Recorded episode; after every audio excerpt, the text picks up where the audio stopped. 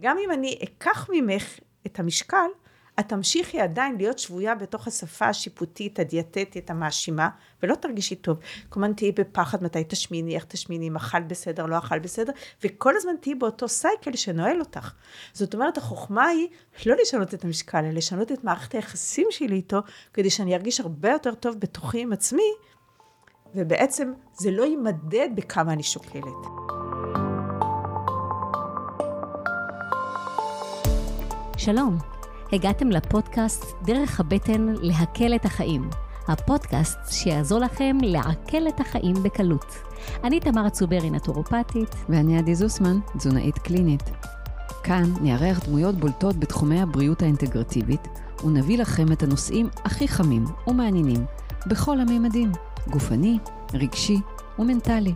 אז שתהיה לכם האזנה נעימה ומועילה.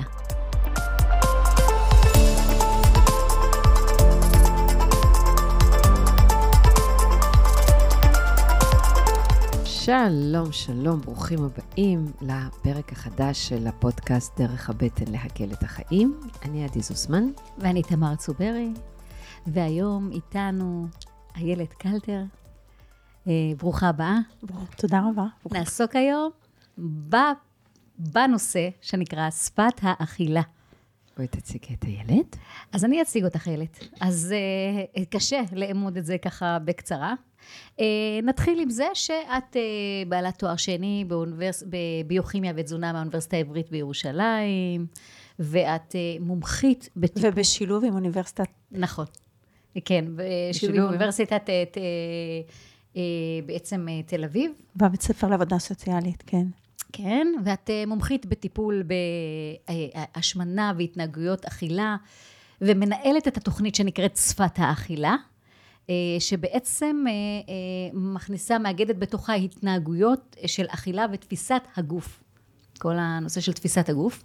וזה בעצם מרכז מוביל בישראל,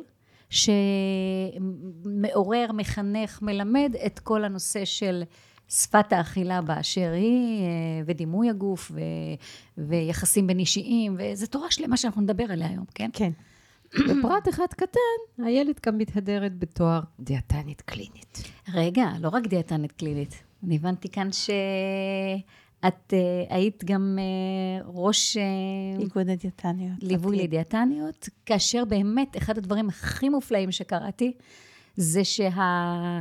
הנושא של שפת האכילה לא ניתן רק לאדם קצה, אלא ממש לאנשי מקצוע.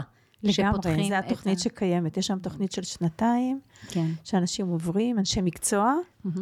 בשביל שיוכלו לטפל בשפת האכילה. כן. נכון, כן. נכון. אז בואי ננסה להבין מה זה שפת האכילה, מה זה הדבר יאללה, הזה. יאללה. אז אנחנו גדלנו על בעצם שפת הדיאטה.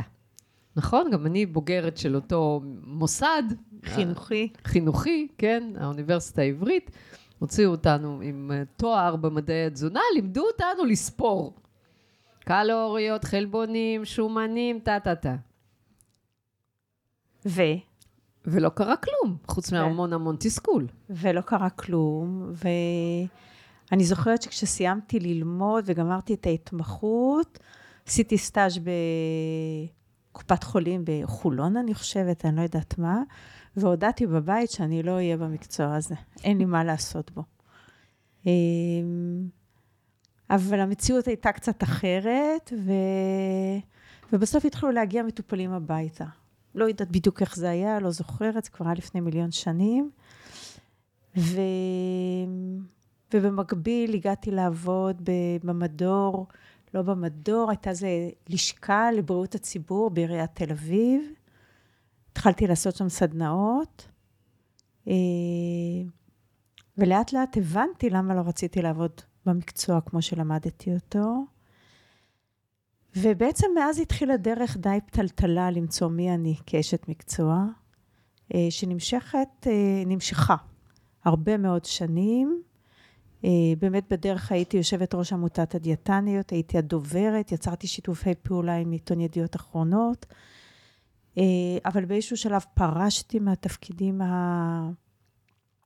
המנהלתיים בעמותה, כי הרגשתי אה, לא שייכת, והרגשתי שאני לא יכולה להוביל שינוי חברתי כמו שהאמנתי שצריך להוביל, מקצועי וחברתי, אה, במסגרת שאני נמצאת שם.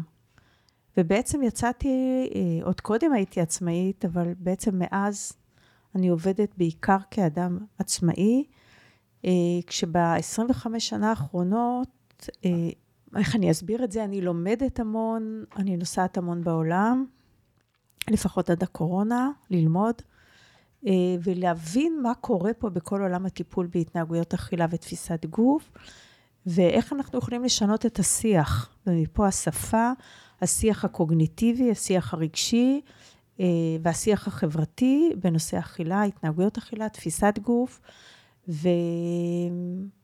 ובעצם זה מתחיל מהבית בין הורים לילדים, והולך לכל אדם בתור אינדיבידואל, ואנחנו כחברה. אז הסיפור של, ה, של ההרזייה בעצם התחיל אי שם בשנות החמישים. כן. כשחברות הביטוח אה, נכון. עשו את החישוב שלהם. זה התחיל עוד קודם, את האמת, אוקיי. בתחילת המאה הקודמת, אבל את הבום הגדול הוא באמת התחיל בשנות החמישים. רגע, רגע, לא ידעתי על תחילת המאה הקודמת. כן, היו כבר. אה, סימנים ל- לחדירה של שאלות על הרזון בראשית המאה, אבל זה תפס תאוצה אחרי מלחמת העולם השנייה, כי אה, בעצם כבר התגלתה אנטיביוטיקה, וחברות הביטוח חיפשו איזה מדד אה, סקסי, שאיתו הם יוכלו לשנות את, הפר... את הפרמיות בלי להוסיף הרבה כסף.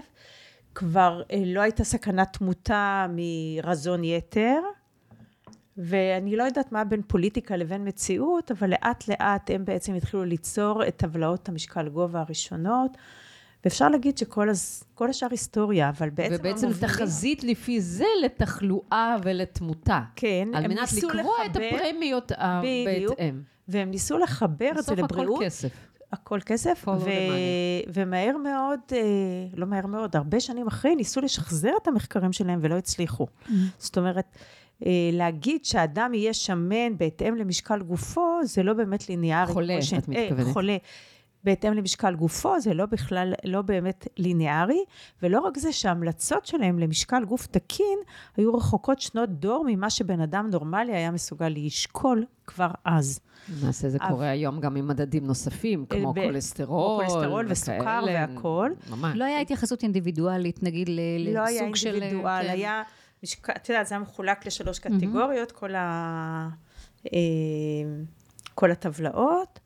ואחר כך בא ה-BMI וכולי, אבל בעצם כולם מתנהלים מתוך איזשהו מקום שמאוד קשה ליצור את הנפרדות בין הבריאות של האדם, או היכולות שלו, או הגנטיקה שלו, המצב הרגשי והנפשי שלו, לבין מה הוא באמת יכול אה, להיות.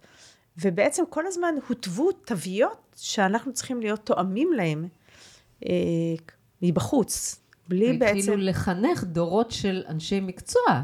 כן, זה אנחנו. בהתאם לזה. נכון, זה אנחנו הדיאטניות, שגדלנו איך להפוך את האנשים אה, מתאימים לתווי התקן המקצועיים, הבריאותיים, החברתיים, איך שנסתכל על זה, ובעצם לא ראו את הפרט ולא ראו את האינדיבידואל.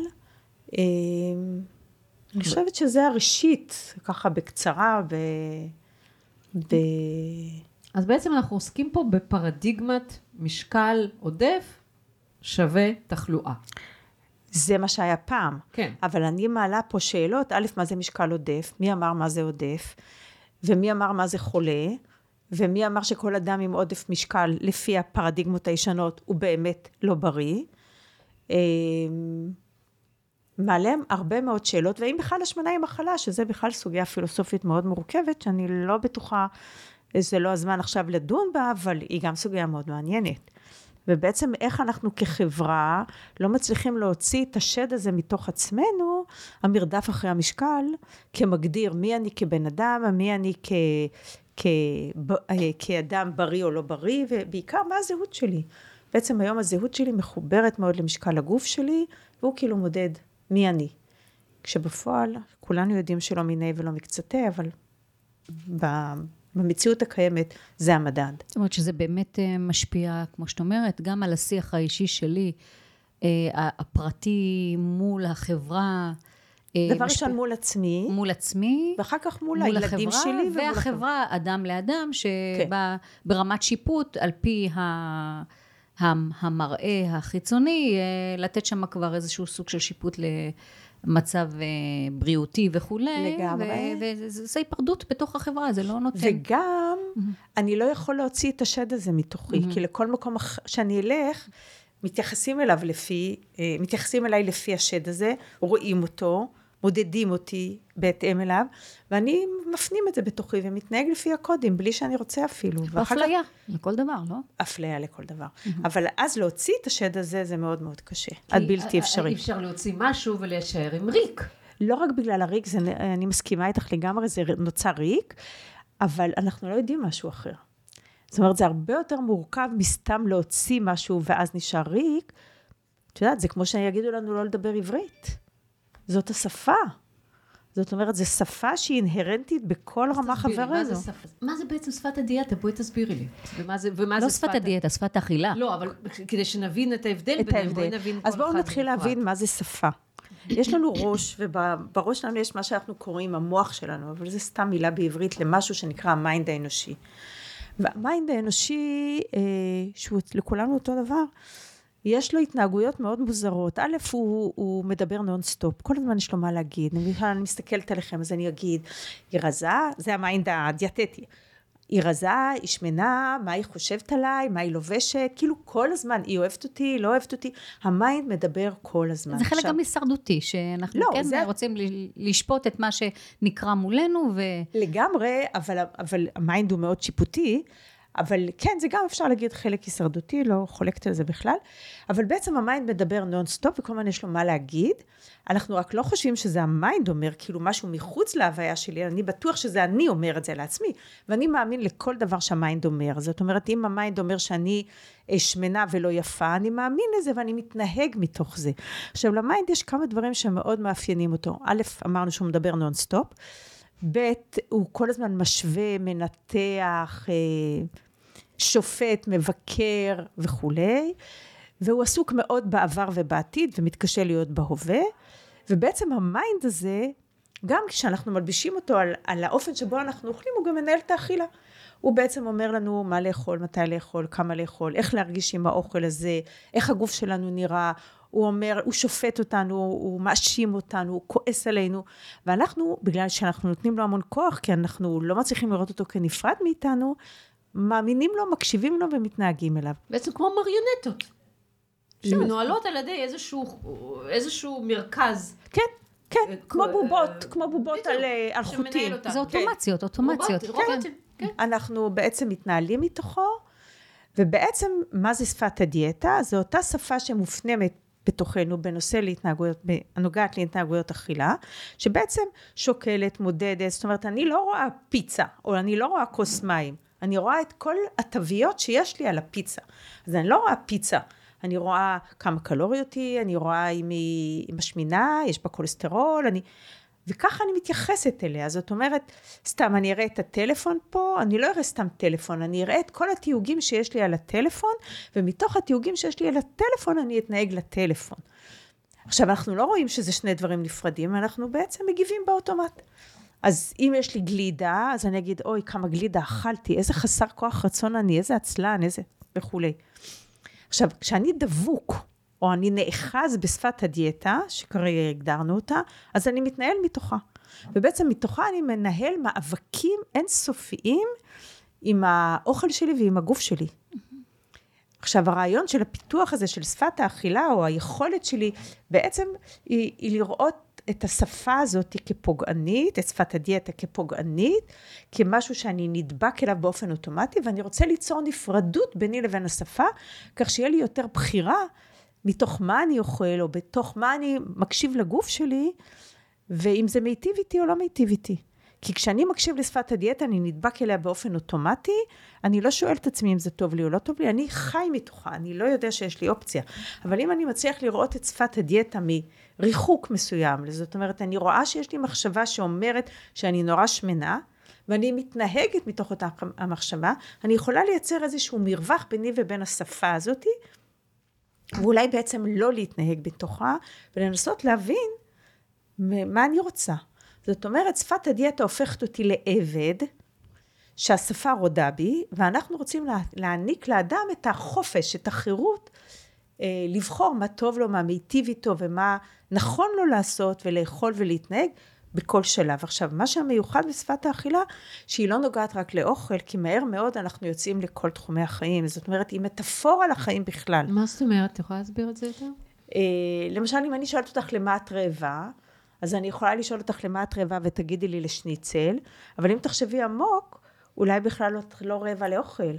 את רעבה לרגש, למשמעות, לחוויה, או למשל אם אני אשאל אותך אם את שבעה או מסופקת, אז את יכולה להתייחס לשניצל אם הוא השביע או לא, אבל אני יכולה גם להסתכל על, עליי כבן אדם, על מהות החיים שלי, אם הם מספקים אותי או משפיעים עליי, זה דבר אחד. עכשיו, מהר מאוד אנחנו מבינים שהשפה שאני מדבר בה עם האוכל, זה שפה של יחסים. אבל היחסים שלי זה לא רק עם האוכל ועם הגוף שלי, יש לי יחסים עם חברים שלי, עם הילדים שלי, עם עצמי, ובעצם את אותו אופי של שפה שמנהלת אותי מול האכילה, היא הופכת להיות השפה שמנהלת אותי גם מול מקומות אחרים. אז כשאנחנו בעצם יוצרים שינוי בשפה, בשפת הדיאטה, ואנחנו עוברים לנהל את עצמנו ולפגוש את עצמנו משפת האכילה, אני בעצם מצליח לייצר שינוי בחיים גם בתחומים אחרים, כי השיח הפנימי שלי והבין אישי שלי משתנים בעוד תחומים. אז כאילו בוחנים, בוחנים ממש את המושג שנקרא אמונת הרעב, מתוך מה הרעב מגיע. אה, לפעמים, לא תמיד בכלל, זה, זה הרבה יותר רחב, אה, והרעב הוא מהר מאוד עובר מקונקרטי למטאפורי, והוא רוקד ביניהם כל הזמן. זה מי אני, איך אני תופס את עצמי בגוף הזה. זה למשל, בעצם. זה גם, זה לא רק. זאת שאלה מאוד יש הרבה לא? שאלות, אבל זה גם שאלה. אבל... את יודעת שאני זוכרת שאני אני עזבתי את המקצוע, כי באמת כבר לא יכולתי יותר להתעסק עם זה, והייתי עשר שנים בעולם של תעמולה רפואית, ואחר כך חזרתי, אחרי שכבר למדתי קואוצ'ינג, ו, ו, והתחלתי כבר ללמוד טיפול באכילה רגשית ודברים כאלה. ואני זוכרת את עצמי מבינה שזה שאנשים בעצם תופסים את עצמם כחלשי אופי, לא חזקים, אה, הסיפור הוא לא זה, הסיפור הוא השיטה. למה את מתכוונת? אני זוכרת שהבנתי ש, שזאת לא הבעיה של הבן אדם, הבעיה שהוא מנסה להתאים את עצמו לאיזושהי דרך, דרך הדיאטות, שוואלה, לא מתאימה לי לרוב האנשים בעצם. נכון. זאת הייתה הבנה מאוד מאוד גדולה. נכון, שאני מנסה להיות משהו שאני לא, ואני כל הזמן חושב שאני... חיצוני, זה משהו לגמרי, אני כל הזמן חושב שאני מקולקל ואני צריך תיקון, ואני בעצם עסוק בלתקן את עצמי כל הזמן, כל פעם בדרך אחרת, בשיטה אחרת, לא חסרות שיטות היום. ונכשל כל הזמן. ותמיד אני אכשל, כי אני לא מסוגל לראות שאני אה, שלם וש, ושלם, לא רוצה להגיד את המילה מושלם, אבל שלם כמו שאני. זאת אומרת, אני... ועל זה גם כל התוכניות היום, בוא לתקן את עצמך, זה לא משנה באיזה תחום, אם זה במייקאפ, אם זה באיפור, ואם זה בניתוחים בריאטריים, ואם זה ניתוחי פנים, ואם זה כל האיפורים שאנחנו שמים. אנחנו כל הזמן כמו איזה כלי בתוך התעשיות, שבעצם אנחנו מחפיצים את עצמנו, מעלימים mm. את הרגע שלנו, את הצרכים שלנו ואת היכולות שלנו, ואנחנו כפופים למניירות החיצוניות האלה. וזה מה שפוגע בנו, הכפיפות הזאת, ואנחנו מתקשים למרוד בה. כי גם זה מה שאנחנו יודעים, וגם אנחנו מפחדים לקחת אחריות מה יקרה אם נמרוד בה, אז אנחנו ממשיכים ללכת בתלם, כמו איזה עבדים, בלי לשים לב. אבל אם קורה מצב אה, שאדם מסוים כבר נמצא, בוא ניתן לך דוגמה ממני, אוקיי? אה, אני עכשיו מעל למשקל הרצוי, לא בגדר של מה חושבים עליי, מה אומרים עליי, ולא נוח לי בגוף. מה זה משקל רצוי? אה, עד שאני ארגיש נוח עם, ה, עם הגוף, יותר קלה, הייתי בעבר יותר. אני אתן דוגמה, עכשיו לא שתטפלי בי, כן? אבל אני אומרת... לא, לא, אני בכוונה עוצרת, מה זה משקל רצוי? משקל רצוי, אני לא יודעת להגיד במספר, אבל אני ארצה להרגיש יותר נוח בגוף שלי. אז משקל רצוי זה חוויה. חוויה. זה לא מספר. נכון. נכון? Okay. אוקיי. עכשיו, החוויה שלנו נמדדת לא רק לפי מדד פיזי, mm-hmm. אם אני שוקלת 20, 30, mm-hmm. 100 קילו. לכן אני לא אומרת מספר. לא, זה לא רלוונטי, כן, המספר. כן, אני יכולה כן. להיות רזה, אני עושה במרכאות, mm-hmm. ולהרגיש, ולהרגיש שמנה, אוקיי? Mm-hmm. אז זאת אומרת, משקל או תחושת גוף זה חוויה. Mm-hmm. נכון? והחוויה נמדדת גם מבחוץ באיך שמתייחסים אליי, mm-hmm. גם כובד שהוא הרבה מאוד נפשי, שהוא אני סוחב מסע של אשמה ופחד ואכזבה ובושה, שהם נותנים לי ליצור, אה, גורמים לי להיות כבד, לא משקלית, אלא רגשית, וזה נורא נורא מתערבב. וזאת אומרת, אדם יכול להיות במשקל אה, גבוה ולהרגיש בריא ורזה. אם הוא אוכל בריא, אם הוא עושה פעילות גופנית, וכל החוויה שלו, של הגוף, היא בריאה. עכשיו, אחת הבעיות הכי קשות, שהרבה מאוד, שמעתי השבוע, עשתה לי שיחה עם פרופסור אלפרין ודיברנו. שאת עובדת איתו. כן, בזמן האחרון קצת פחות, אבל עבדנו המון המון ביחד צמוד, והוא אמר, הוא צחק על כל המלחמות שלי נגד השמנופוביה וזה, והוא אמר, את לא מבינה שגם ארזים שמנופובים, זאת אומרת, גם אלה שכאילו הצליחו לרדת במשקל, גם הם נשארו שמנופובים. הרי את זה לא הוצאנו מהם. אז זאת אומרת, הבעיה היא כבר לא אם האדם רזה או לא רזה, איך אני מוציא את השפה הזאת, שפת הדיאטה או השפה mm. השמנופובית מתוך האדם, כדי שלא משנה מהו, הוא ירגיש טוב. אני חוזרת אלייך. זאת אומרת, גם אם אני אקח ממך את המשקל, את תמשיכי עדיין להיות שבויה בתוך השפה השיפוטית, הדיאטטית, המאשימה, ולא תרגישי טוב. כלומר, תהיי בפחד מתי תשמיני, איך תשמיני, אם אכל בסדר, לא אכל בסדר, וכל הזמן תהיי באותו סייקל שנועל אותך. זאת אומרת, החוכמה היא לא לשנות את המשקל, אלא לשנות את מערכת היחסים שלי איתו, כדי שאני ארגיש הרבה יותר טוב בתוכי עם עצמי, ובעצם זה לא יימדד בכמה אני שוקלת. וזו שאלה הבאה שהייתה, זה אוקיי, נגיד הגעתי לרמה שאני באמת אה, עושה שלום עם ההגדרה שלי מול עצמי, אה, ואני מבינה, בפועל, איך אני מבצעת, נגיד, תהליך, אה, בפועל מה? אני, אני, אני לומד... אני אגיד, א', המילה שלום, אני לא מתחברת אליה, כי אני, אם אני שוקלת 150, אני לא מסוגלת לאהוב את זה, אני יודעת את זה, גם אם אני שוקלת 80, אולי לא תמיד אני אוהב. אני לא רוצה לעזור לאדם להתאהב במשקל שלו. לא. אני יכולה להבין שהוא לא מת על המשקל, כמו שאני לא מתה על הגיל שלי, אני לא מתה על זה שאני משתנה, יש הרבה דברים שאני לא אוהב. אבל עכשיו השאלה היא איך אני מנהל מערכת יחסים בריאה עם ההשתנות הזאת, עם הגיל הזה, עם המשקל הזה וכולי. מה זה אומר? איך אני עושה לו אקספטנס, איך אני mm. מקבל אותו. מקבל אותו זה לא אומר שאני מאוהב בו, זה אני מקבל שזה מי שאני, ואיך עכשיו שזה מי שאני, אני אחיה הכי טוב עם זה שזה מי שאני. לא כי תיקנתי את עצמי ורזיתי 20 קילו, אלא כי זה מי שאני היום, ואיך אני חי הכי טוב עם מי שאני. כל עוד אני חושב שיש איזה יעד מחוצה אליי, שאני צריך להגיע אליו כדי להרגיש טוב, אני לא, אני לא אצליח להרגיש טוב, כי היעד הזה כל הזמן אה, יתרחק, או אני אחפש אותו ואני ארדוף אחרי יעד שהוא מחוצה אליי. בעצם את, מה שאת מעלה לי כרגע, אה, אסוציאטיבית שאני מקשיבה לך, אמ, זה את ביירון קייטי. כן, אבל זה לא. העבודה, כן. שהיא גם מדברת הרי על הלאהוב את מה שיש, כי הטענה שלה שככל שהפער בין המצוי לרצוי בתפיסה שלי הוא גדול יותר, כך מידת האומללות שלי גדלה. א', מדויק, בזה אני מתחברת לחלוטין. אני לא מתחברת לגמרי לגישה של ביירון קייטי, כי היא מביאה החלפות. מה זאת אומרת? אם יש משהו, אם יש משהו שאתה לא... אה, אה, זה כבר הרבה יותר מורכב בהתנהגויות, בדיבור. כן, היא עושה שם את ההיפוכים וזה. והיא מביאה משהו במקום משהו. ואני רוצה ללמוד להניח. כי כשאני מביאה משהו במקום משהו, אני עדיין לכודה במשהו שהבאתי חלופה אליו. אבל אם אני לומדת להניח, אז משהו מתרוקן בי. וזה ההמשך תשובה ל... כן. את מדברת על זה שאת מכשירה אנשי מקצוע בעצם. אמ, מתי זה, מתי זה קרה? מתי, מתי אנשי מקצוע, דיאטניות, אה, אני לא יודעת, נטורפטים גם לומדים שם, התחילו להתעניין בעולם הזה שהוא כביכול לראות לעצמנו ברגל. א', אני לא חושבת שזה לראות, אני חושבת שזה הפלטפורמה העתיד, עתידית. אני חושבת שהמקצוע, זה משהו שאני חושבת כבר 25 שנה, צריך להשתנות. אני מנסה כל השנים לעשות, זה מאוד מאוד מאוד קשה. אה, בעיקר שאתה חוטף הרבה על הרצון שלך לשנות, אבל בפועל התוכנית לימודים הראשונה שלי התקיימה ב... בלימודי חוץ של אריאל בשנת 2007, כאילו כמעט לפני 20 שנה, אה, ופתחתי תוכנית לימודים דו-שנתית לאנשי מקצועות הבריאות והרפואה. זאת אומרת, היו שם דיאטניות, רופאים, אה, אחיות. Mm-hmm. ומאז התוכנית עברה המון המון המון גלגולים, והיום היא מיועדת לאנשי טיפול ובריאות, כלומר רופאים, דיאטניות, עובדות סוציאליים, פסיכולוגים, מטפלים בפסיכודרמה, וכולי, אבל שאנחנו לא מקבלים אנשי מקצוע שאין להם תעודה מוכרת של משרד הבריאות. Mm-hmm. כי תוכנית ההכשרה, היא לא הופכת אותך למטפל, היא מתבססת על המקצוע שלך. זאת אומרת שאתה מסיים אותו, אתה אה, דיאטן שהתמחה בטיפול בשפת האכילה, בטיפול בהתנהגויות אכילה ותפיסת גוף, אתה רופא שהתמחה ב... זאת אומרת, אתה בא עם המקצוע היסודי שלך, ואתה מתמחה בטיפול בהתנהגויות אכילה. אוקיי. Okay.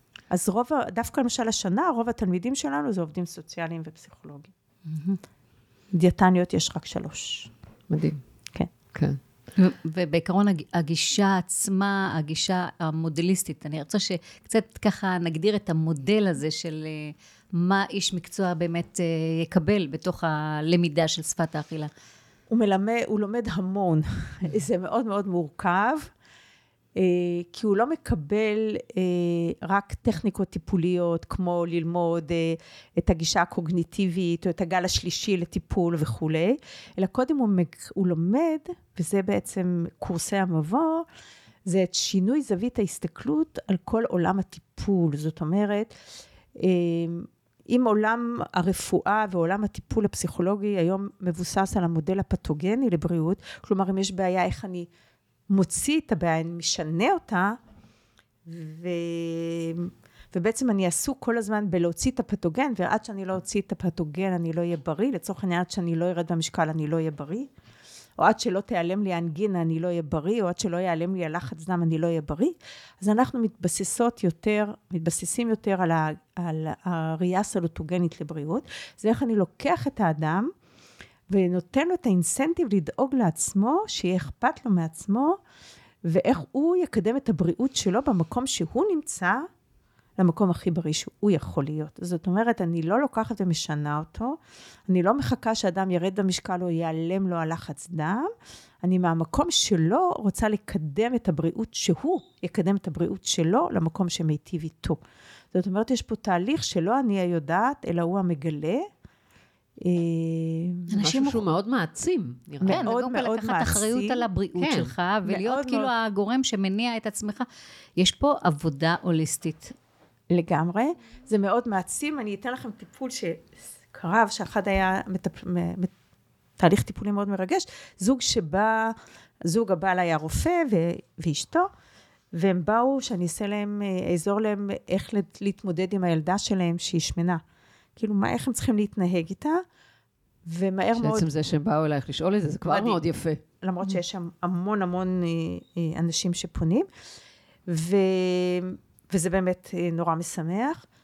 הקיצר, הגענו למסקנה שהוא לא צריך להיות בטיפול, ואשתו נשארה בטיפול. סופו של התהליך טיפול, שהיא הייתה בגיל קרוב לחמישים, התחילה תואר ראשון באוניברסיטה, היא הייתה בלי תואר לימודים, זאת אומרת, היא סיימה לימודים, אה, ולשם הגענו. מה הקשר, או מה, מה הקשר בין טיפול, ואיך אני עוזר לילדה שלי, ואיך זה וזה, לבין האני שלי כהורה. ואיך זה קרה שם? זה תהליך מאוד התגלה? מורכב, זה הרבה מאוד שנים היה, אבל הרעיון הוא שאני בעצם לא יכול להסתכל על הילד שלי בלי לשפוט אותו, לבקר אותו וכולי, כשאני בעצם כל הזמן מבקר ושופט את עצמי, ומפה בעצם כבר כל השאר היסטוריה, תהליך מאוד מאוד מורכב. או אני אתן לכם... אז הילדה לא רצתה. לא, לא, לא, אבל האמא התאהבה בילדה, ו... מחדש. ומערכת יחסים מדהימה עם הילדה, וגם הילדה עם עצמה, וגם האמא עם עצמה, זאת אומרת, אני אספר לך, אפרופו האמא והילדה, ממש לפני כמה ימים הייתה אצלי מטופלת, בחורה בת 20, עם בעיות של מערכת העיכול. מה שנקרא מי רגיש, אבל מאוד קשה, מאוד כזה לא מגיב לטיפול, והיא לא מסתדרת, והיא אוכלת פחות ופחות ופחות, והיא לא רזה. וכשאני תמיד מנסה להבין מתי זה התחיל ומה היה שם, ומה שהיא סיפרה לי, שכשהיא הייתה בת 16, ההורים שלה הושיבו אותה לשיחה. לעורר בה מודעות שיש לה עודף משקל, והיא צריכה לרזות. עכשיו, היא אומרת, אבל דווקא זה לא משהו, היא אומרת לי, מה זה קשור? ואני טוענת שזה קשור, שהפחד שלה מאוכל הלך והתגלגל לזה שהיא פשוט פיזית כבר לא מסוגלת לעכל. א', מאוד מאוד מאוד נכון, מאוד מאוד יכול להיות, ובאמת יש את המונח של הסיבופוביה. Mm-hmm. ו... סיבופוביה? סיבופוביה. מה זה אומר? שבעצם זה פחד מאוכל. זה לא פחד מזה שאני אשמין כמו באנורקסיה ובולמיה, נכון. אלא זה פחד מהאוכל עצמו. ו... וזה מאוד מעניין, כן. אני מאמינה שזה הכל קשור, הכל מעורבב, צריך להסתכל על זה, אבל כן, אנחנו גדלנו בחיים שאנחנו מפחדים לאכול, מפחדים מהאוכל, אה, ואנחנו כל הזמן מחפשים מישהו שיגיד לנו מה לאכול, וזה השטות. כן, תביא לי תפריט. המפתח הוא תביא לי אצלנו. תפריט. זהו, באמת כל, כל אדם מנהל קופסה, שבתוך הקופסה הזאת יש מערכת, אה, מערכת. זיהוי ומערכת אה, ידיעה, יש לנו חושים, סנסורים, ריח. טעם. אבל מה עושים עם החושים האלה בעולם המתועש שלנו היום? הרי האוכל שלנו היום כל כך רחוק מהמקור שלו. נכון, אבל ברגע שאתה מתחיל לעזור לאדם לזהות מה הוא צריך, מה טוב לו, וקורה משהו מאוד מעניין, הוא מצליח אה, אה, לראות את העולם, ולראות שהוא לא חייב לקחת את מה שהעולם נותן לו, ו... כאילו, וקורים דברים נורא יפים. זאת אומרת, שאתה לא חייב לאכול ארוחת בוקר, ואתה לא חייב לאכול פרוסת לחם ועגבנייה ו- ומלפפון וביצה, ו- ויש עולם מלא, מטורף ברעיונות וטעמים, ובעולם פתוח, תבחר מה שטוב לך. אז לזהות מה טוב לי, זה מאוד מאוד מסובך, כי בעצם מה טוב לי לאכול, זה לא אומר רק מה ש... ומה טוב לי בחיים שלי בכלל. ו... וזה מרתק לראות את זה. זה כל הפרק, מה שנקרא, לאכילה קשובה. כן, אכילה קשובה זה באמת פרק שלם, אבל גם הוא כבר מזמן לא קונקרטי, הוא מיד מהר מאוד הופך להיות מטאפורי. אה, וכן, זה נורא נורא מעניין לראות איך אתה לומד להיות קשוב לאוכל שלך, או לאכילה שלך, ולאופן שאתה מנהל אותה, אה, שהוא מאוד רחוק ממי שאתה, או ממה שאתה צריך, או ממה שמתאים לך, משביע אותך, אתה רעב אליו. איך את לוקחת את זה לעולם של מחלות כרוניות שאנחנו חיים בו היום? ת, ת, תרחיבי. הרי, אוקיי, אנחנו לא רוצים דיאטה בכל עניין ההרזייה וכדומה, אבל יש אנשים שסובלים ממחלות אמיתיות. נכון. סכרת, מחלות מעיים, שגם אני וגם תמי אה, רואות את זה הרבה. הם, התזונה עבורם היא כלי תרפויטי. נכון, אבל אני חושבת ש... תראי, א', אני לא מתיימרת לטפל בכל המחלות, ממש לא. יש דברים שאני היום לא, זה לא המומחיות שלי, המומחיות שלי זה באמת בטיפול בהתנהגויות אכילה ותפיסת גוף, שזו התמחות מאוד מאוד ספציפית. אה, לדעתי נוגעת לכמעט כל האוכלוסייה, כאילו ל-95% מהאוכלוסייה יש להם אישו עם התנהגויות האכילה שלהם. זה דבר אחד. דבר שני, אה, אני חושבת שבהמון מקצועות, או בהמון תחומי, או בהמון חולאים, האדם הוא איש טיפול מאוד טוב לעצמו, אני רוצה להיעזר בו, אני לא רוצה לבוא אליו מתוך מקום אוטוריטטיבי ואני היודעת מה טוב לו, אני רוצה שיחד נגלה מה טוב לו. ולא כי אני באתי וידעתי בשבילו שתפוח יעשה לו גזים. לא, אני רוצה שהוא ילמד ויתנסה ושיזהה מה טוב לו. כי יש אנשים שתפוח יעשה להם גזים, ויש אנשים שתפוח לא יעשה להם גזים, ויש אנשים שאם אה, הם יאכלו את התפוח על בטן ריקה זה יהיה נהדר, ויש אנשים שאם יאכלו את התפוח אחרי האוכל זה יהיה זוועה.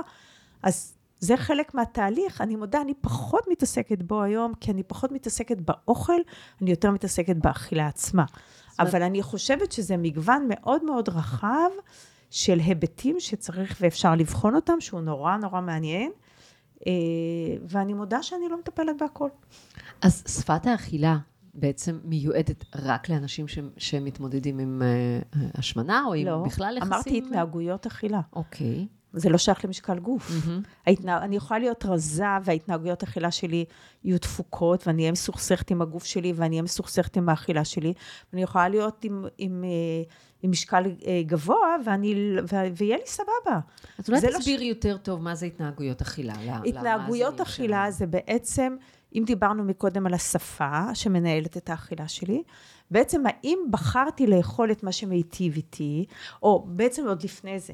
התנהגות זה בעצם התוצאה של המחשבות והרגשות שלי בקשר לאותו מאכל שנמצא. זאת אומרת, אם יש מולי פיצה, סתם, ויש לי מחשבה, כפי שאמרנו, בואו ניקח אחר, גלידה, או בורקס, בורקס.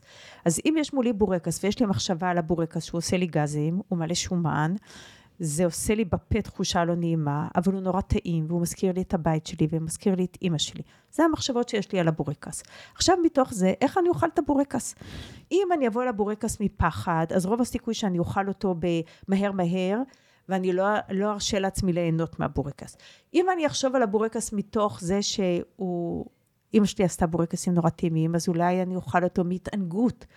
אבל בעצם אם אני אוכל את האוכל מהתענגות, אז כל החוויה שלי של האכילה תהיה אחרת מאשר אם אני אוכל אותו מפחד. זאת אומרת, אני לומדת את מערכת היחסים שיצרתי עם האוכל, ומתוך זה אני בעצם מבינה איך אני מתנהגת. אני לומדת להתבונן על ההתנהגות שלי. ומתוך ההבנה הזאת, שבעצם יש לי מחשבה ויש לי רגשות, וזה מוביל להתנהגויות מסוימות, אני יכולה לבחור איך אני מתנהגת. זה נותן לי המון כוח על איזה התנהגות אני בוחרת. את יודעת, זה, זה מדהים מה שאת עכשיו אומרת, כי זה כל כך בעיניי קשור, כן, לתחום של... של לגמרי. אה, כשבן אדם אוכל, וזה אחד הדברים שאני תמיד מלמדת אותם, אני אומרת להם, אני לא יודע, רואים אותי, אל תאכלו ככה. כי הם אוכלים ככה, מהר, מהר, מהר, מהר. לא לא עושים כמו שצריך. אני כבר לא מדברת על זה שלא נהנים, ובואו, בכל זאת באנו ליהנות באיזושהי צורה. אבל כשלא לא עושים כמו שצריך, לא מרטיבים במרוק כמו שצריך את המזון, האנזימים לא יכולים אחר כך לטפל בזה כמו שצריך. לגמרי. ואז אתם סובלים מבעיות עיכול. נכון. כי גנבתם את האוכל הזה, ממי גנבתם אותו? לא, גם היום מחקרים מדברים על כל הנושא שברגע שאנחנו מעלים את רמות הסטרס בשיח האישי שלנו עם עצמנו, כל נושא המיקרובוים, כל נושא של אה, פלורת המעיים, כל, כל הנושא של האטה של אה, לגמרי. צורת אה, ויכולת מערכת העיכול שלנו בכלל לנהל את המושג הזה נכון. שנקרא עיכול, היה אחד הדברים שממש סקרן אותי כשקראתי על התוכנית לימודים. היה באמת, היא כי... היא התלמידה הבאה. לא, זה, זה כי, אני, כי אני מתכננת, שנייה רגע. חוויית גוף מעל האור, מתחת האור, מגדר, מיניות וטראומה. מה? מה זה אומר? אור בעין. אור, אור. תשאלי קונקרטית. אני, מה זה? מה זה כולל בתוכו? זה כולל עיסוק במיניות שלו, שלנו והקשר שלנו לאוכל, בטראומה והקשר שלנו לאוכל, הגוף שלנו כאישה או כגבר והקשר לו לאוכל. את האוכל אני לא יכולה להסתכל רק אמרנו כמשהו קונקרטי, זה, זה ראייה רב-מערכתית של ביו-פסיכוסוציאלית. Mm-hmm. ולכן בתוכנית, בוורסיה הראשונה, אחת הוורסיות, היית, היית, היו שנים שהיו לי עשרים ומשהו מרצים, כאילו מכל דיציפלינה.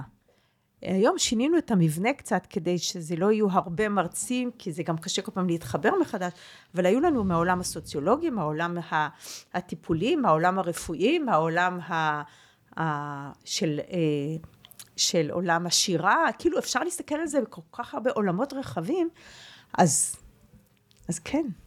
מדהים.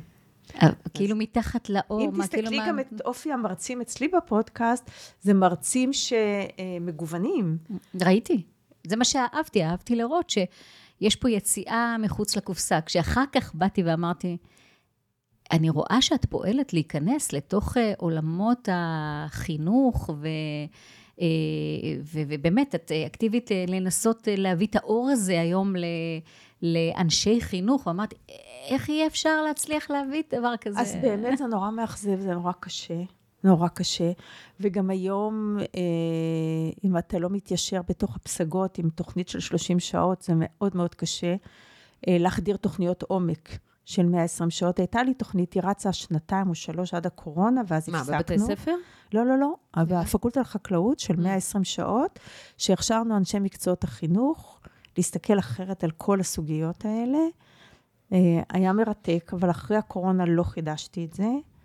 אה, זה מאוד מאוד קשה לשווק תוכניות לאנשי חינוך. הם לא יבואו מזמנם בפרטי, אתה צריך להכניס את זה איכשהו לתוך המערכת, וזה כבר מבצע אנטבה. כן, גם... כל פוליטיקות שם בתוך המערכות. נפגשנו המון פעמים עם מקדמות הבריאות הקודמות שהיו אה, במשרד החינוך. אפילו זה, פרופסור אלפרין ואני נסענו כמה פעמים לירושלים. זה ממש היה קשה. Mm-hmm. זה מאוד מאוד קשה. כי התפיסה היא שהם לא, בא, לא באים ללמוד כאילו על זמנם הפרטי, על חשבון זמנם הפרטי? לא יודעת, ב... תראי, אני לא יודעת, אני לא יודעת מה לא היום. מעניין, מה? לפני 15 שנה זה היה כמו... הייתי קוץ בתחת, אני חושבת. היום כבר מבינים שמה שהבאתי אז זה נכון, אבל היום לך תמצא אה, זמן בתוך המערכות שמתעסקות בכל כך הרבה דברים, לא יודעת. אין לי מושג מה הפוליטיקות שלהם שם. אוקיי. אה, גם לא בא לי כבר להתעסק עם זה. אני רק יודעת שניסיתי כבר כמה פעמים להעביר חוקים בכנסת בנושא זכויות הילדים, בנושא משקל, בוועדה לזכויות הילד, ולא הצלחתי. מה זאת כאילו, אומרת? איזה, איזה חוק ניסית בעצם דיונים, להעביר? הרמתי כמה דיונים שם, ניסיתי לבטל את השקילות של הילדים בבתי הספר, Mm. ולא הצלחתי. אה, וניסיתי להרים כמה חוקים ולא ומה את- הצלחתי. ומה את חושבת שבעצם ה- פוליטיקה. הסיבה? אבל מה, מה הם פוליטיקה בין? משרד הבריאות למשרד החינוך. זה מאחור. ילד שלא נשקל אז? מה? לא, את את לא יודעת. אותי, זה מערכי כוח בין משרד הבריאות למשרד החינוך. הרבה צורך בסטטיסטיקה והרבה כוח. המשרד הבריאות לא ויתר על השקילה, הוא לא ויתר על המשקל כמדד, Mm. אז למה שהוא יוותר עליו אה, מול ילדים? זאת אומרת, יש פה איזה... למרות הרבה- שהיום מדברים על מגיפת השמנת ילדים. כן, אבל הם לא מבינים שחלק מהמגפה זה המשקל. כאילו, חלק מהסיבות להשמנה זה השקילה. הם לא מבינים, הם לא לה- להבין שהפתרונות שמוצאים, זה בעצם מה שגורם חלק גדול להשמנה של ילדים. וואו. אני מבינה, זה היום על כל הורה, אה, להבין שברגע שהמרקם המשפחתי שנייה מקבל פה איזשהו אתגרים, עליו למצוא את הפתרונות מעצמו, ולא כמו פעם שהיינו מסתמכים על אה, שהממשלה תביא לנו, אה, שה, שהעול... בוא נגיד שככה שהממשלה או שזה תביא לנו את הפתרונות דרך אותם משרדים שאמורים לעשות את, ה... את כן, העבודה שלהם. אז זה בהחלט. קצת עכשיו יש אה, חוסר אה, ארגון בנושא הזה, וכל הורה כדאי שילמד את השפה עבור המשפחה כן, שלו. אבל מה שקורה, שמרבית ההורים ילכו בעצם לעשות לילדים שלהם איזושהי תכנות, תוכנית של שינוי אורח חיים וכל מיני אה, דברים כאלה.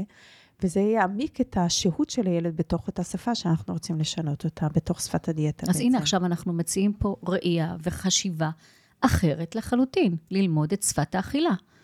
זאת אומרת, אה, לפחות לגשת לא לאנשי את זה מקצוע. להורים? זה מנותב להורים. Mm. אנחנו מטפלות המון בהורים לילדים. זאת אומרת, מה שקורה עכשיו, אם בעצם יש פה מינוף, דרך שפת האכילה, מינוף לאנשי מקצוע שכדאי לפנות אליהם בשפה הזאת, בשפת האכילה. לא שפת הדיאטה, אלא שפת האכילה. ואז לא רק הילד עובר את השינוי, אלא גם ההורה וכל המרקם הילד לא המשפחתי. עובר, ההורה עובר, וההורה בדיוק. מעביר את זה. בדיוק. זאת אומרת, הילד, אנחנו לא נטפל בו. מהמם. אנחנו נטפל בהורים, בתפיסה ההורית. ואם בעצם ההורה עובר תהליך של שינוי, הוא כבר יעשה delivery out אחר לילד. אמ, הילד הוא לא הבעיה, זה איך שמתנהגים אליו, איך שמגדלים אותו. שהוא. והמודלינג. שהוא רואה אותו, כן. תגידי, מה עם הפרעות אכילה? כמה זה נוגע? אני לא כל כך מתעסקת בהפרעות אכילה. תראי, אנחנו בעיקרון, אם, אם אפשר להגיד, אנחנו בחברה, ככה זה מילים גסות, אבל יש לנו 2% הפרעות אכילה. אה, חמישה אחוז נגיד בקיצון השני מורביד אובסיטי, ובאמצע יש לנו קשת רחבה של 90 אחוז מהאנשים שסובלים מהתנהגויות אכילה מופרעות, מהמם. שזה כמעט לא כולנו. הפרעת אכילה, אלא לא התנהגות הפרעת אכילה, אכילה. לא בולמיה וזה. אני, אנחנו מתעסקות בעיקר בדבר הזה, למרות שיש לנו, בתוך הצוות שלנו גם אה, כמה נשות מקצוע שמתמחות בהפרעות אכילה, אבל הפרעות אכילה זה בעצם הקצה. אה, ואפשר לטפל בגישה הזאת גם בתוך ההפרעות אכילה. כן, וואלה. אומרת- וגם במורביד אובסיטי? בטח, ברור. אבל, אה, אבל אה, הפרעות אכילה והמורביד אובסיטי, עדיין ההתייחסות תהיה אחרת. זאת אומרת, אם אדם שוקל 80, אז אני לא אתעסק איתו בכלל על ירידת משקל, זה לא מעניין. אבל אם בא אליי אדם של 160 או 170 קילו, אז פה כן יכול להיות שאנחנו נצטרך לעשות שילוב בין שפת האכילה וטיפול זריקה של זריקות, או טיפול של ניתוח וכולי, כי בסופו של דבר 180 קילו או 160 קילו זה כבר באמת מקומות מורבידיים מאוד מאוד, זה מסכן בריאותית. ומסכן בריאותית. אובייקטיבית. זאת, כן. זאת אומרת, אנחנו, בגלל זה אומרת, אנחנו נסתכל על כל אדם לגופו, ונראה מה הוא יכול לעשות, מה מתאים לו, כשהשימוש בתרופות ובניתוחים זה ה-last, last priority, כאילו, אנחנו לא נעמיד את זה זה ממש כ... לקחת לי את השאלה מהפה, מה דעתך על הניתוחים הבריאטריים? תראי, אני חושבת שאי אפשר לפסול אותם, כמו שאי אפשר לפסול את הזריקות, וצריך להסתכל עליהם בחשדנות. אה, מתוך איזושהי הבנה שיש אנשים שזה יכול לעזור להם מאוד. אה, ויש גם אנשים שיעלו את הכל. יש לי כמה מטופלים שאני מלווה אותם כבר, בדיוק אתמול נפגשתי עם אחד המטופלים שהוא כבר עשר שנים אצלי, היה מנתח בריאטרי, והוא היה 120, והיום באזור 98, כבר עשר שנים. אמרתי לו שמבחינתי זו הצלחה מטורפת. אה, והוא עושה ספורט, ו... אבל כמה כאלה יש? לא יודעת אם יש מיליונים. עכשיו צריך לזכור שהשמנה לצורך העניין, גם אם אני לוקחת זריקות, שיש אנשים שזה פתרון טוב בשבילהם, זה לאורך כל החיים. זאת אומרת, אני לא יכולה להפסיק את הזריקה. אם התחלתי אוזמפיק, ברגע שאני אפסיק, אני אשמין את הכל מחדש. זה לא טריוויאלי, המשחק הזה. ויש לזה תופעות לוואי, ויש לזה יש סיכונים. כאלה, כן. אני אז- קיבלתי אנשים שהתפתחו להם מחלות מעיים נכון. בעקבות זה. שלשולים כן? והקאות או שהיו שם רדומות והתעוררו תוך כדי זה שהם. לגמרי. לכן זה לא קליר קאט לשום דבר, וצריך לבחון כל דבר לגופו של עניין, אבל אלה עם ההשמנה הק- הקיצון, כן, אה, צריך לשקול את זה, כי לפעמים זה מציל חיים. כן, אבל השורש לפי הנראה זה באמת אה, לעבוד על רשת האמ- האמונות והאוטומציות שלך בתוך המוח. מה אתה מנהל בהקשר ל... לשפה שלך מול ההאזנה הפרטית שלך, אה, האכילה. כן, מול האכילה שלך. כן. כן, מושג אכילה זה מושג קדוש. זה... כן. את יודעת, אה, אנחנו אוכלים בהיסח הדעת, אנחנו לא תמיד אה, מבינים את, ה... את הדיאלוג הזה של... כן, אבל זה? בסדר שגם לפעמים נאכל בהיסח הדעת, וזה בסדר שנעשה התקפי זלילה על גלידה. כאילו, אני רוצה להוציא את השד מהקופסה. אנחנו בני אדם, ובני אדם. עושים דברים כאלה. וזה בסדר אם אני, סליחה, אתחרה על נוטלה, מה שאני הכי אוהבת לאכול. כן, ככה זה. את יודעת, יש לי רגע, כשאני שומעת את זה כל הזמן, כל הזמן יושב לי ככה מאחורה המושג שנקרא כאילו כמו התורה הבודהיסטית, המון חמלה, המון compassion יש שם. נכון. יש המון המון קווים בודהיסטיים שם, למדתי המון, באמת יש הרבה מאוד מיינדפולנס בתוך זה. כן, המון המון המון, כן. כוחה של החמלה.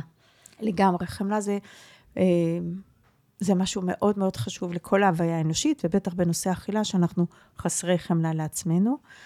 אה, כן, אני מאוד מתחברת אלייך. אנחנו. חסרי חמלה לעצמנו, נקודה, ואכילה זה אחד הדרכים שאנשים לגמרי. אה, יכולים לגמרי, לגמרי. להעניש את עצמם כמעט על כל מיני דברים, או להפך, או לצ'פר את עצמם, כי זו משתמשים בזה ב- בעבודה זרה. כן, ממש. כמו ריוורדים, כן. כן. אבל כן. באמת אחת השאלות שהיו, כנטורופטית, אני אומרת עכשיו, כן, אחת השאלות שהיו לי, אם יש בכל זאת איזו התייחסות, נגיד, לממדי דם, לחוסרים של אנשים בגוף, שיכולים לייצר איזשהו עיוורון ביכולת שלך, נגיד, אה, אם יש תני לי דוגמה. אה, למשל אנמיה, אוקיי. של אה, חוסר ברזל ופריטין בעיקר, שיש פה איזשהו אה, קישור לרמת הסרוטונין למוח, ואז בן אדם צריך מתוק כדי לפצות, כאילו כביכול לייצר איזשהו, איזושהי אנרגיה, ובעצם אנרגיה חלופית, ובעצם... צריך גם לבדוק את הפן הפיזיולוגי. יש, יש לנו בשפת האכילה איזה... תראה, אני מתעסקת יותר בצד הפסיכוסוציאלי. כן. אני מודה. אה, זה, אם, אם זו דיאטנית שמתעסקת, אז היא יודעת כי... אז יש לה בעצם, זה. דיאטנית יכולה לקבל כלי נוסף לכלי העבודה שלה. לגמרי. אוקיי. זה לא כלי נוסף, לא. אלא. כל עולמה מתהפך. אהה. זה לא כלי נוסף. חשוב לי להגיד. כמעט כל מי שלומד, עובדת אצלנו, או אף למדה, הייתה דיאטנית, עזבה את המקצוע השגרתי בבית חולים, איפה שהיא עבדה. הם לא יכלו להישאר שם יותר. אמ, זה שינוי תהומי, זה לא אה, נקודתי כזה בצרה. אבל כן, אם יש לה ראייה של בדיקות דם, מעולה, יש לה ראייה רחבה יותר, כן? אני לא אתעלם מזה, אבל אני לא אתיימר לי, אני אישית. יש דיאטניות שהן מתחזקות את זה יותר טוב ממני, והן כן מתמחות בכל הבדיקות דם וזה, אני פחות, אה, ואני לא אתיימר לזה. אה, וזה בסדר, כל אחד, לגמרי. יש לו את, ה, את הנישה המקצועית של עצמו, אז זה בסדר. כן, וואו. איילת, איך היית רוצה ככה, איזה מסר היית רוצה שיצא מכאן? לקהל הרחב, להורים, לאנשי מקצוע שמאזינים לנו. שבאנו לעולם עם יכולת בחירה חופשית. וזה מאוד חזק על רקע כל המצב הפוליטי בישראל. אה, ובסופו של דבר אנחנו בעלים של הגוף שלנו, ואנחנו אחראים עליו, ואנחנו יודעים מה טוב לו. שנפסיק לתת כל הזמן כוח לאנשים אחרים שיגידו לנו מה טוב לנו. אה, וואו. אני רוצה ללמוד אה, להקשיב לעצמי. ולסמוך על עצמי, ול, ולאהוב את היכולת הזאת, את הקפסיטי הזאת שיש בתוכי. כן, את החופש לבחור, כן. ולבטוח. בבחירות. כן. כן. וואו. את יודעת, יש משפט של אה, רבי נחמן, לא שאני דתייה, כן, אבל רבי נחמן אומר, כל אדם יחיד בעולמו, וטוב שיעשה את ייחודו לשלמות. מקסים. כן. מאוד אה, מאוד יפה, מאוד מתחברת. כל אדם אמור לחקור את עצמו, ולהבין, ולראות, ולעצור. יש בדיוק את השיר, דע לך. יכול- זה בדיוק, אני משתמשת בו המון בלימודים. כן, זה נכון. בדיוק זה. נכון. כל אחד יש לו את הניגון שלו, אז בואו נכיר אותם. נכון, מרגש אותי מאוד.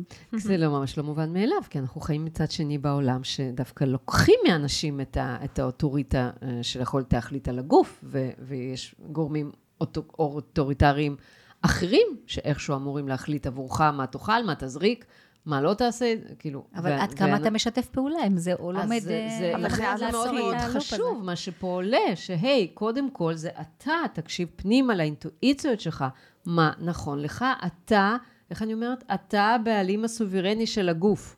נכון. גם זה מרתק. הנה, בשפת האכילה, לפחות ממה שאני קראתי, זה מרתק שכל אדם ייכנס לתוך המסע של עצמו. לפ- לפעמים יש פחד לקחת אחריות. מעולה, ממש מדויק. זה בדיוק זה. יש פחד לקחת אחריות, זה אבל... מה שסרטר אומר, שאנחנו מפחדים לקחת אחריות על עצמנו, ונוח לנו שמישהו אחר לוקח את האחריות. יש את מי להאשים, יש את מי שכאילו נכעס עליו, ואז גם יש לנו את מי לרמות כל הזמן. אנחנו נכון. מרמים את המישהו האחר, לא אותנו. נכון.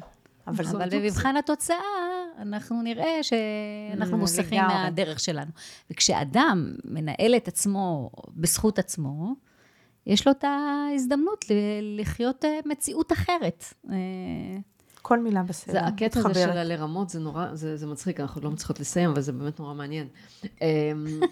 נכון, אנשים אומרים שהם, אה, חטאתי, אכלתי משהו, זה זה זה, אני אומרת להם, רגע, בוא, אני לא כומר, ואתה לא חוטא, ואני לא הולכת לשחרר לך חטאים. נכון. בוא ננסה לדבר בשפה אחרת, למשל, נכון. אוכל של יום-יום ואוכל של לפעמים, נכון, נכון? נכון. זה אחרת, איך זה מרגיש בגוף? ואני אגיד אוכל שטעים לי, ואוכל שלא טעים לי. כן, למרות שאני שאני טוענת אוהבת שטעם אוהבת. משתנה. טעם זה דבר מאוד מאוד אבל משתנה. גם האוכל משתנה. נכון. הוא תמיד אם אני- משתנה, הכל משתנה. כן, אבל למשל, נגיד, אני רואה את זה לפעמים במשפחות שבאים אלינו עם ילדים במחלות מעיים, והילד מכור לג'אנק, כי זה הטעם שפיתחו לו. אז בואו ננסה לאט-לאט לבנות לו טעמים חדשים, לפתוח לו את המנעד. אבל זה, זה מורכב, זה מורכב.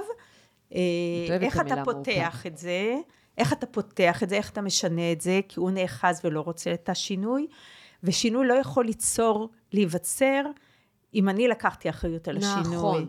אז- ועל זה אני אומרת, האחריות היא אף פעם לא יתומה. זה, זה, זה, או שזה אצל ההורה, או שזה אצל... או שתלמדו לחלק לפי הגיל והיכולת ה- הקוגניטיבית והרגשית של הילד. כן, נכון. נכון, אבל אוקיי? מתוך מקום אבל אם אני שאתה... שמה כהורה על השולחן junk, אני לא יכולה להגיד לו, אתה אל תאכל. נכון, לגמרי. אז אל תניחי את זה על השולחן, נכון. אימא. כן, אבל אה, זה גם לפעמים יש את המושג של אה, שאימא, שהיא מניחה על השולחן כזה דבר, גם היא נמצאת בתוך עומס החיים שלה, ואין לה עדיין את ההרגל האוטומציה במוח שאפשר לעשות משהו אחר. נו, וזה בשביל זה ואז אנחנו פה, אנחנו לא? מביאים פה את ה- בחמלה, את ה- את ה- את או התחליפים. שאם היא בוחרת לשים את ה junk על השולחן, שתהנה ממנו.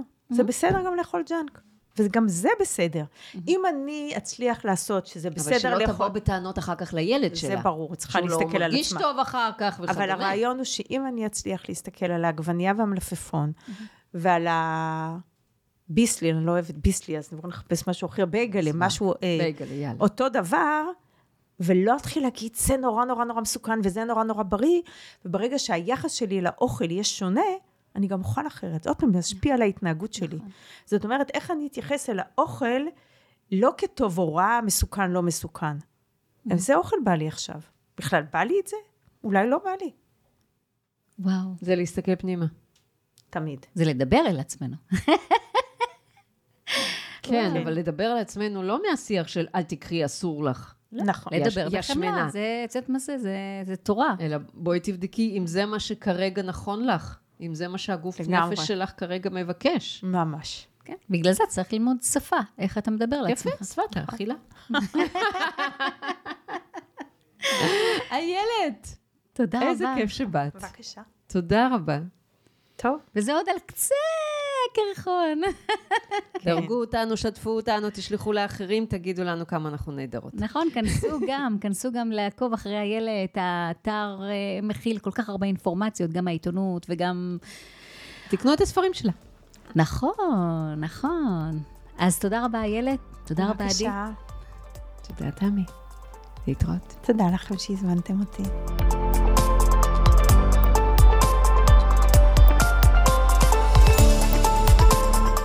תודה רבה שהאזנתם לפודקאסט דרך הבטן להקל את החיים. אז אם נושא הבריאות האינטגרטיבית בנפשכם, מוזמנים לעקוב אחרינו, דרך הכישורים במדיות השונות, פייסבוק, אינסטגרם ועוד, לדרג חמישה כוכבים את הפודקאסט. ולשתף את השפע הזה עם משפחה וחברים. אני הייתי עדי זוסמן, תזונאית. ואני תמר צוברי, נטורופטית. להתראות בפרקים הבאים.